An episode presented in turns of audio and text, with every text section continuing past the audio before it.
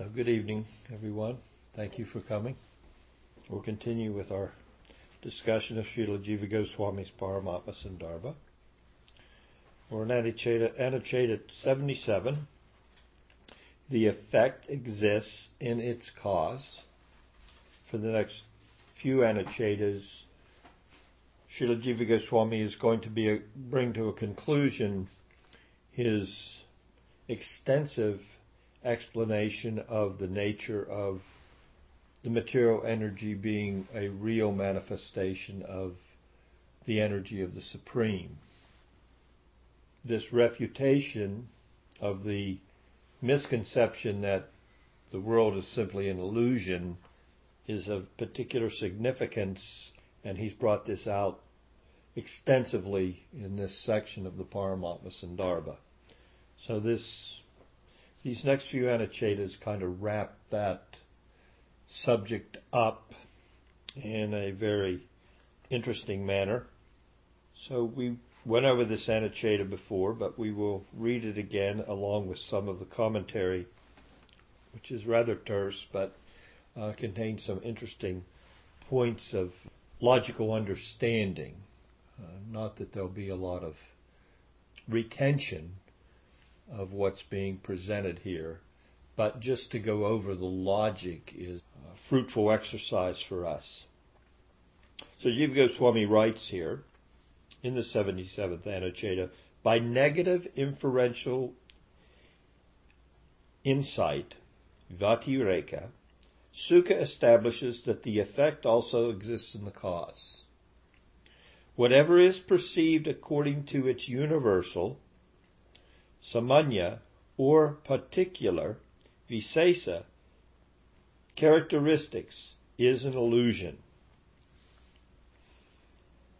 And Jiva explains this half verse from the 12th canto by Sukadev Goswami as follows. He unpacks it a little. The sense is as follows. If one, if one argues that the universe did not previously exist, even in its subtle causal form, but that universality alone existed, meaning pure Brahman, and that alone was transformed by the causal potency into a specific form, namely that of the universe, then this is incorrect. This is because whatever is perceived according to its universal, unqualified, or particular qualified form is an illusion that is to say, Vivarta Vad.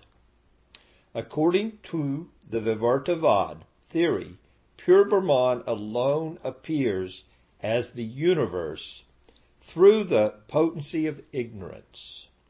This is not acceptable to us because Parinamavad is based on the prior existence of a real effect in potential form in its real cause.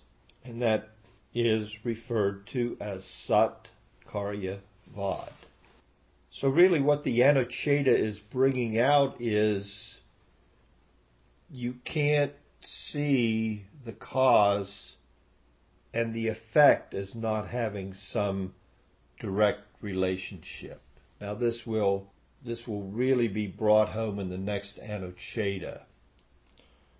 Uh, but the main point is Sukadev Goswami. And all these verses here in this section are from the discourse at the end of the Srimad Bhagavatam between Sukadev Goswami and Maharaj Parikshit. Jiva Goswami is quoting verses from the Bhagavatam here, which seem to be rather cryptic. Whatever is perceived according to its universal or particular characteristics is an illusion? What do you mean? You would naturally ask that. As we hear these verses, as Sukadev Goswami's discussion with Maharaj Parikshit progresses, and as Jiva Goswami brings out the meaning of these verses, it becomes clear there's there's a real message here about the fact that if you are seeing anything independent of its relationship with the supreme absolute truth, you're not seeing it all. And what you think you're seeing is simply an illusion. Not an illusion in the Vivartavad way, but it's an illusion overall to think that anything can exist without its cause and that a true cause doesn't hold in itself potentiality. And the potentiality can effectuate a result. So that's really what's being said here in so many words. So the commentary is quite enlightening, and we actually are going to read through it. In the previous Anucheta, it was shown that the cause exists prior to its effect. When the cause is present, the effect manifests. This is called anvaya, or positive concomitance. Conversely, when the cause is absent, the effect cannot be generated. This is called vyatireka, or negative concomitance. A cause is, therefore, defined as that by whose existence the effect occurs, and by whose non-existence the effect does not take place. Causes are of two types. The commentary continues. Vaidika, that which is known from the Vedas, and Laukika, that which is known from empirical observation. We can either accept a cause based on authority, or we can accept as a cause something that we can experience in the phenomenal world with our senses. These two types of causes, either one that can be heard about or understood from higher authority, the Veda, Vedic knowledge, or something that we do perceive. The first type is knowable only through positive inference, anvaya, meaning only through the positive existence of the cause. The second type, however, can be understood from both positive and negative inference, anvaya and vyatireka. Now, if you remember, these words came up in the Tattva Sandarbha when Jiva Goswami was presenting all the different ways that one can acquire knowledge, the different types of knowledge and the different logical approaches to acquiring knowledge. He ended up at the end of the discussion saying that, well, there's there's really only one. All this logic and reason, if it holds anything, it only holds some value if it's seen in reference to Vedic knowledge. Otherwise, it really isn't going to lead you anywhere ultimately. We just, the capacity is not there to acquire knowledge which as of any significance unless it is descending. And then he goes into a lengthy presentation of, so if we're going to take descending knowledge, well, the, the, the Vedas are very vast and they contain many branches of wisdom. So which fruits should you go for if you're going to approach the Vedas because you recognize sensual knowledge derived from the senses and contemplated in relationship to the senses, ultimately that kind of knowledge is, is not going to stand up.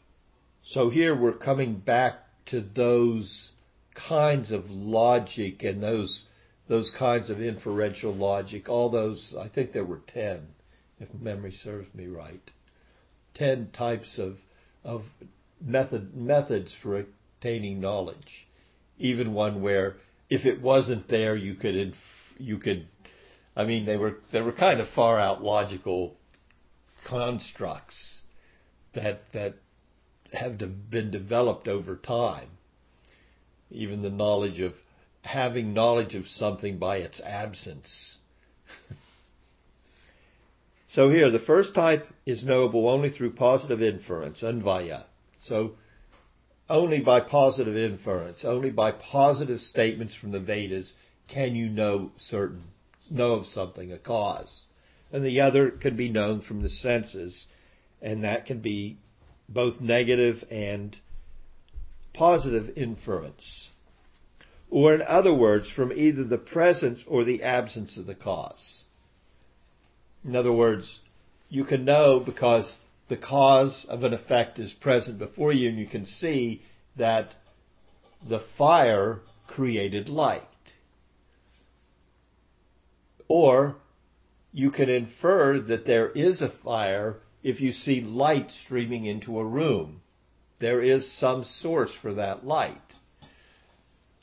we sit in a room, the sun, the fi- a ball of fire is, is burning in the sky, and we have light in the room. We can infer that there's something out there in the sky burning, and therefore we have light. It also burns. So it has other characteristics, but that's one of its characteristics. So we don't have to directly see the cause to know it. So that's Vyatireka. Negative inference. We can't see it, but we know it's there. So the, the cause may not be perceivable. Now this goes on to explain, this is interesting. Paramatma's causality is classed as Vaidika because he is knowable only through the Vedas. There is no possibility of Vyatireka in the case of Paramatma because he is ever existent. The cause is always there. In this, he goes on, in this connection, a doubt may be raised that during the period of dissolution, there's no universe, the cause is existent, but there is no effect. Paramatma is present, but there is no universe. How then can it be said that there is an anvaya relation between Paramatma and the universe? Again, what is anvaya? Positive. There is something there, so there should be a cause. Paramatma is existing, there's no universe. That's the objection. So how can you say he creates a universe if you have nothing to base that knowledge on? Because there's no manifestation of a universe. Again, this is all mental exercise for us. Because this does take us to a place of Siddhanta. It's a matter of understanding all the logic and if we can see this logic in the light that Jiva Goswami's placing upon it, then our understanding of, of the nature of Paramatma is, is going to be greatly enhanced. There's not going to be much room, as we can see from the pounding the post. The post isn't going to move if we can just continue to, to let him bring these points home. And it does so, so, to some extent seem to be repetition and an over overemphasis of the same point. But look at it from the perspective in which he's presenting it. He's presenting it utilizing different sections of the Srimad Bhagavatam as the primary sutras. And then he's, he's, he's explaining those in relationship to the tattva he's trying to get across. So these things exist and they've come up again and again in the Srimad Bhagavatam. So he's let the light of the Bhagavatam and he's used all the places in the Bhagavatam where light is shed on the subject that he's trying to convey to us. And he's bringing all of those sources of light from the Bhagavatam forward and saying, and look, here it is again. And here, and here, And here it doesn't seem like it is, but it's there too. Here, let me explain how it's there. It's quite an exercise that he's gone through. And with this much evidence, how do the how can the misconceptions stand in the light of so much evidence? Is another way that we can look at this what appears to be repetition of the same subject again and again.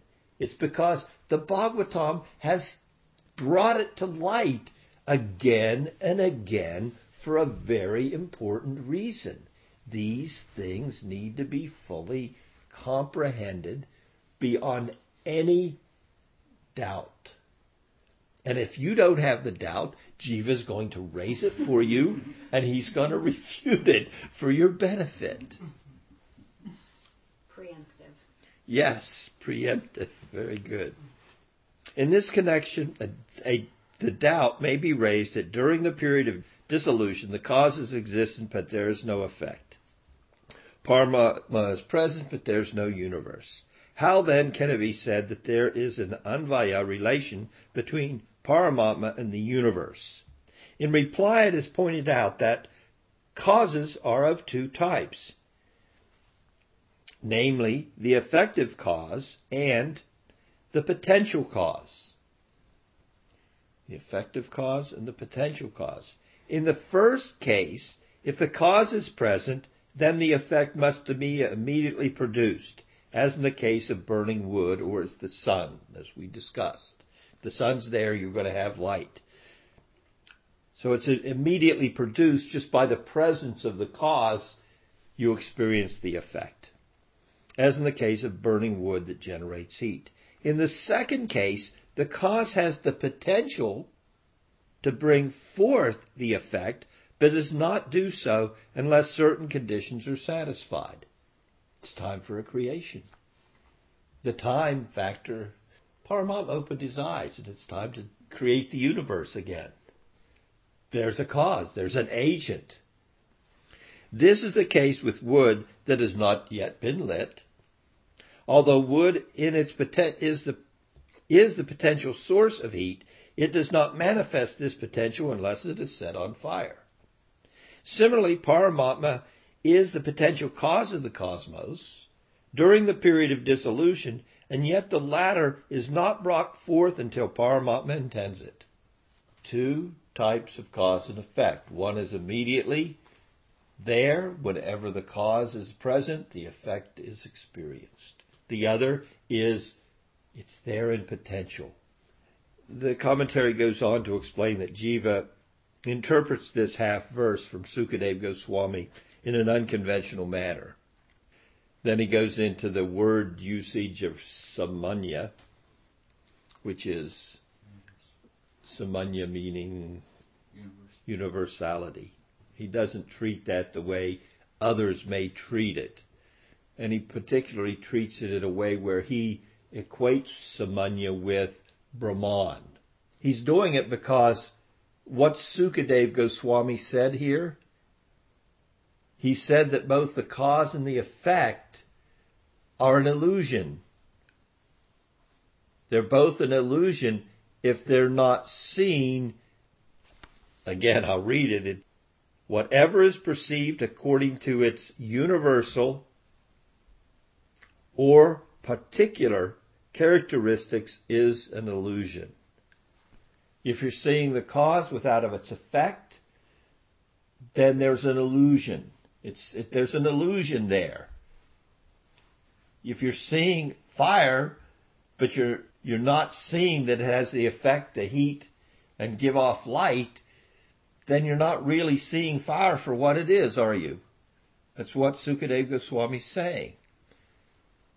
And similarly, if you're seeing heat and light and thinking that they came from, from nowhere, then you're not really having a, a full understanding of what is heat and light.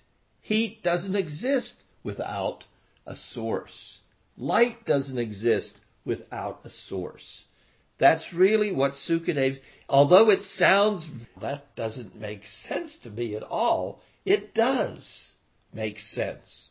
If you're willing to go into it, and that's what Jiva's taking us. See what Sukadev's go, what, what Jiva's, as pointed out in the commentary, he's using a very unique approach here, not conventional, because he's using it to refute vivarta Vivartavad. He's basically saying, if you're seeing the universality, you should see that as Brahman. And this word samanya is, is what's in the verse, and he's, he has a particular take on it. He is, again, using this whole section to give us the proper understanding of parinama vad versus vivartavad. Then the negative concomitance is described. I'll go to the conclusion of the commentary and then we'll go on to the next Anucheta, which will really kind of bring this all into to a better perspective for us. Brahman is qualityless.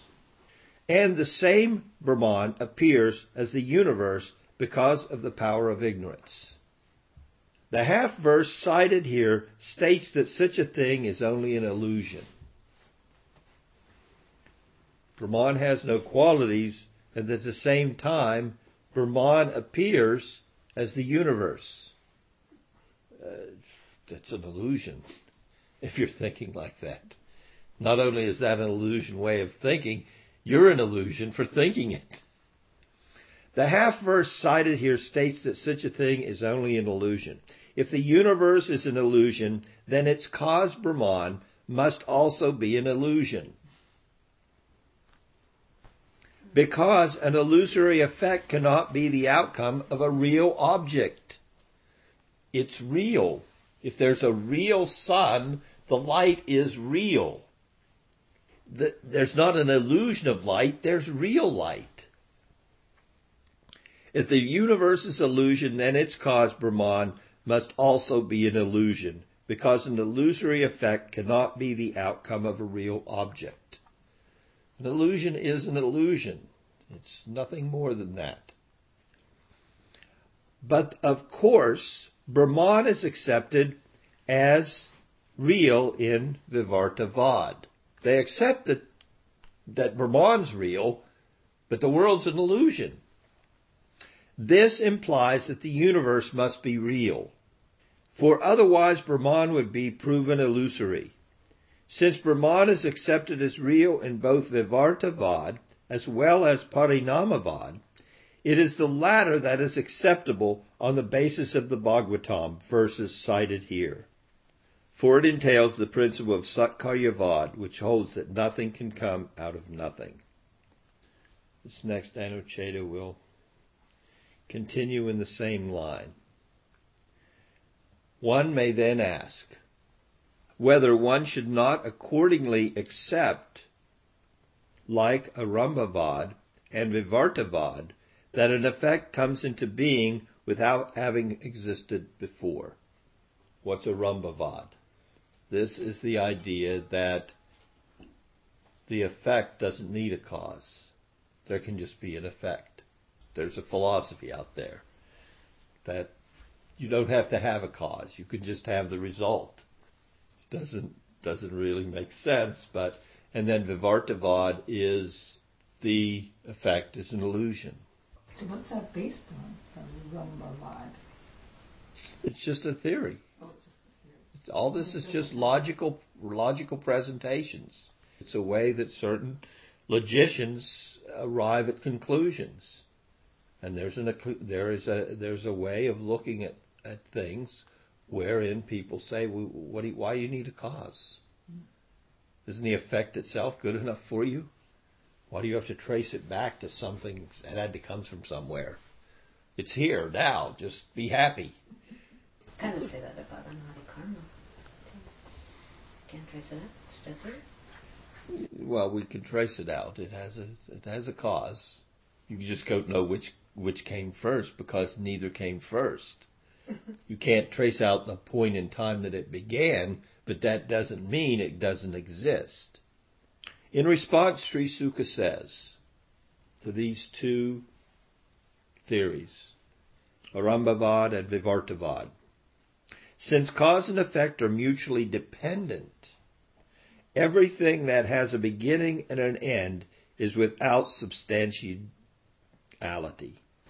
If you have a, a cause and effect, it's not substantial. If there's a beginning and an end, there's a perpetual relationship between cause and effect. They always exist. Now this is, you have to see where Jiva's going here and where Sukadev Goswami's going here. You can't see anything as independent of its cause. What's the cause of everything? Paramatma in this instance, because we're talking about the material energy. If you're seeing it that way, it's, it does, doesn't work. That's what Sukadev's pointing out here. Since cause and effect are mutually dependent, everything that has a beginning and an end, it's insubstantial. Meaning that Paramatma is always there and the material world always exists. Either manifest or unmanifest, it's there. So it's like the verse in the Bhagavad Gita. Never was there a time when you did not exist, nor I, nor all these kings, nor in the future shall any of us cease to be. You may be manifest or unmanifest. You may be in a, in, in a womb, or you may be on your deathbed, or you may not even be in a body. You may be going from one to another in your subtle body. Or you, the whole material cosmos may be wrapped up, but the potentiality for your manifestation is because you are Satchitananda. Now these words Satchitananda are going to be brought out as we go on here. But you can see there's some real, some real knowledge here, but it's, you have to think deeply to see what Sukadev's talking about. Otherwise you're going to go, what is this sage saying? Because look at the last two statements. The one statement is, whatever is perceived according to its universal or particular characteristics is an illusion. Now he goes on to say, since cause and effect are mutually dependent, everything that has a beginning and an end is without substantiality. So in layman terms, just so I can try to understand here, uh, you're just saying like a body, a tree, an animal, all these are not substantial, but the soul is substantial. That's what you're. If you are seeing them as having a, a specific beginning and an end, then that kind of seeing is not substantial. It's not comprehensive seeing. Okay, so if I s- okay, Yeah, but so if I see, like let's say, I see a cow, and I don't think of its end. Is that what you're saying? All this is coming around to we cannot see properly unless we see logically through scripture.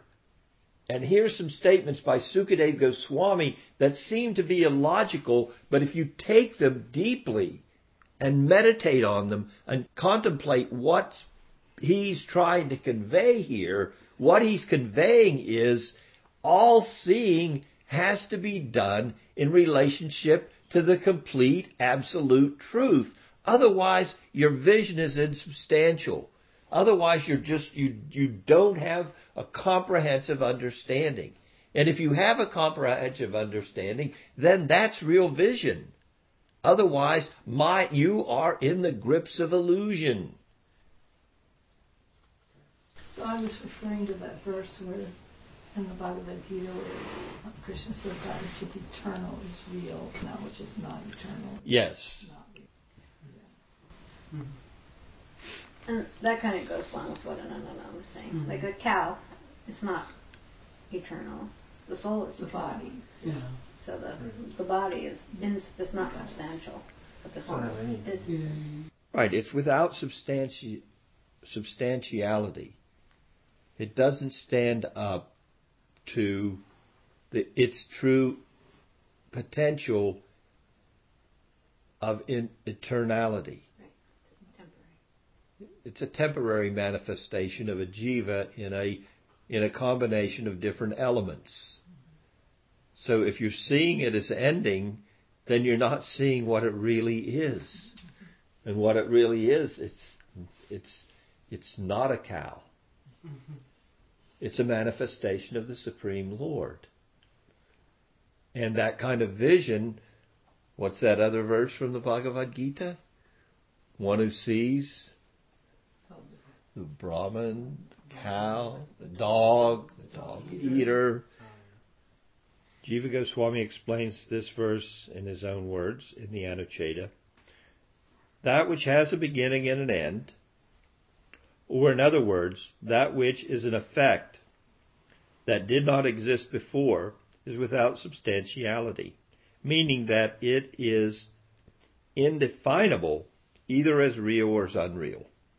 The reason for this is that if the effect did not pre-exist in potential form in the cause, then cause and effect would be subject to the defect of mutual dependence, which is as follows.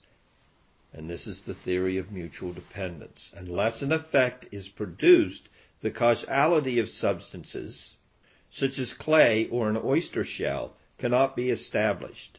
Or, and without establishing causality, the effect does not come into being.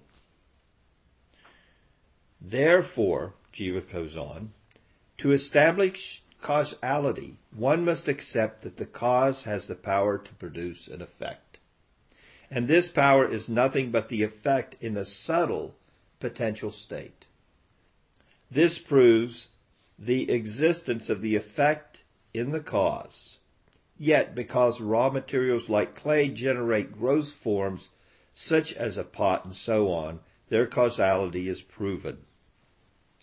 According to the Naiyayikas, the great logicians, the effect is generated anew.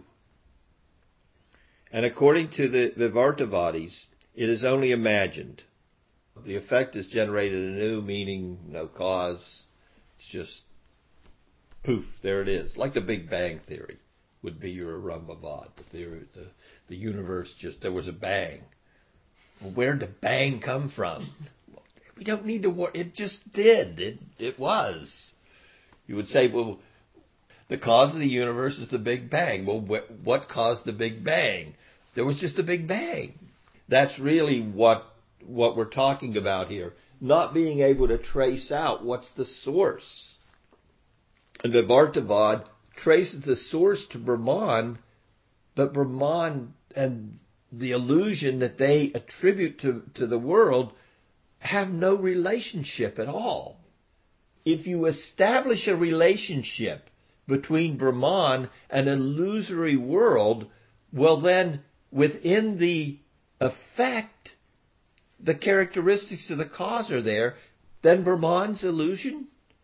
Now you're now you're lost. Now the cause and the effect are both an illusion, and you've lost Brahman. So everything that you're striving for by propounding your philosophy of Vivartavad, this Advaitin philosophy, destroys the object of your of your whole spiritual endeavor. You want to become Brahman. You want Brahmati, Paramatmati, so some people want to become Brahman. But you're saying the the universe the universe is an illusion. Well, if the universe is an illusion, its source has to be an illusion. All this sadhana, all this practice, all this knowledge, all this yoga, all the you're all this for an illusion? It's a lot of endeavor for a lot of nothing. That's why the, the Vaishnavas just laugh at the Mayavadis. And they keep them at a firm distance. If I'm ta- going to buy into the fact that the world is simply an illusion, I'd rather be with a tiger in a cage that that hang out with people that think that way. That's the way the Vaishnav thinks. He's holding these kind of thoughts at bay.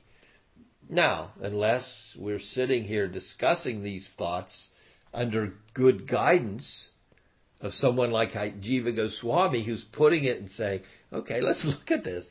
You walk away from it and it's just, a, it's, it's a joke. He's made it into a laughing stock for us. You can't make it into a laughing stock for the followers of Sankaracharya. They'll take you to task. And only if you have the logical, the logic, reason, and scriptural authority to back up your arguments, there's every chance that they can defeat you. And even if you can't, well, because their whole theory is based on an illusion, they're great magicians and they can put you into an illusion. Next class we will continue to the 79th Anuccheda. The universe cannot be explained independently of Paramatma. Which is where we're really coming to here. Are there any questions? Thank you all for your association.